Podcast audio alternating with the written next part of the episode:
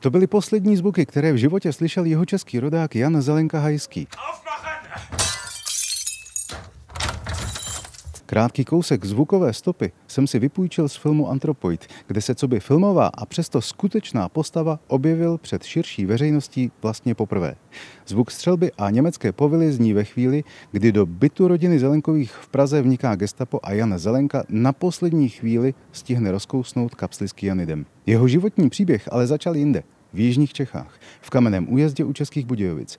Jak dokládá místo starosta Roman Lavička, zvolený jako nezávislý za ODS. Stojíme s výhledem na jeho rodný dům číslo popisné 19, takzvaná usedlost u Klavíků, kde se 3. března roku 1895 narodil Zelenku malý Jan. Víme z matričního zápisu při jeho porodu byla zdejší porodní bába Kateřina Růžičková. To místo narození bylo předurčeno povoláním a osudem rodičů, protože otec malého Jana taktéž Jan Zelenka byl třídní učitel v tehdy obecné škole, která dnes už svému účelu neslouží, ale to pojmenování si u nás pozdržela jako stará škola takže vlastně eh, to měl jenom přes ulici do práce. Rodina Zelenkových však v kamenném újezdě dlouho nežila. Jeho otec, co by učitel, musel na jiné místo. Jak dokládá archivář Jiří Cukr? V roce 1900 byl převelen, použijeme-li eh, toho slova, na školu v Chlumci, což je dnes osada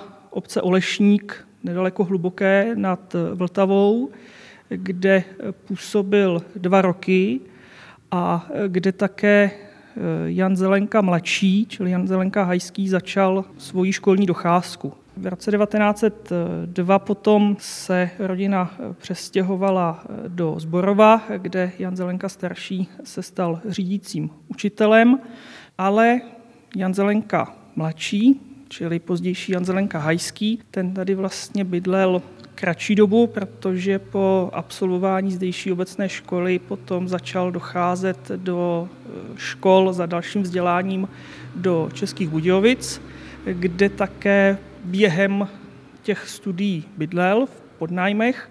Na několik let poté jeho stopy z archivních záznamů mizí. V roce 1922 se Jan Zelenka, tedy ještě ne hajský, oženil s o šest let mladší Františkou Hofmanovou. A když vidíme jejich svatební fotografii, máme dojem, že hledíme spíše na hollywoodský filmový pár slavné éry němých filmů, tedy třeba na Harolda Lloyda a jeho ženu Mildred Davis. Vidíme mladý šťastný pár, který si e, představuje pochopitelně celé oprávněně společnou šťastnou budoucnost. Za rok na to se jim narodil syn. V žádném případě netušili, že mají vlastně již polovinu života za sebou a že čeká posledních 20 velmi plodných, ale dramatických let, eh, zvláště v závěru.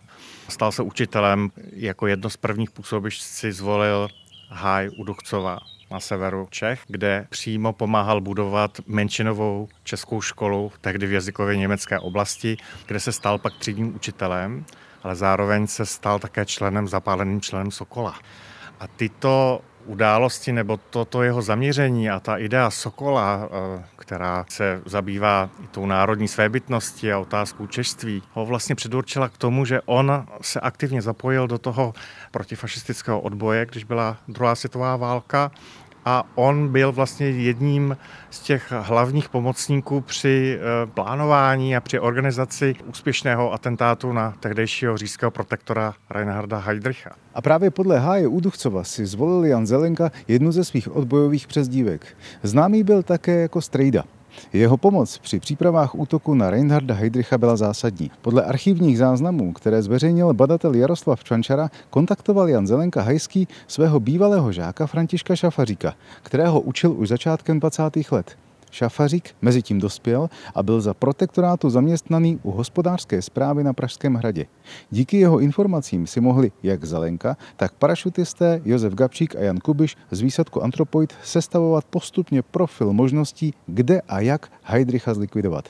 Díky tomu měli i přesný popis protektorova auta, věděli, kdo s ním jezdí a hlavně znali hodiny odjezdů a příjezdů. Jan Kubiš se také díky tomuto propojení dostal několikrát až do prostor technického zázemí zprávy hradu, kde si Heidrichovo auto dokonce osobně prohlížel. Útok na Heidricha výsadkáři provedli při jeho cestě z panenských Břežan Kirchmajerovou třídou v zatáčce do ulice v Holešovičkách. Pro Jana Zelenku Hajského si gestapo přišlo 17. června, tedy den před obklíčením parašutistů v pravoslavném chrámu Cyrila a Metoděje v Reslově ulici. Hajský ještě rozkousl kapsli s jedem, Františka Hajská už to nestihla a byla zastřelena 24. října téhož roku v Madhausenu. Jak již bylo zmíněno, on ten život skončil tím, že požil jed.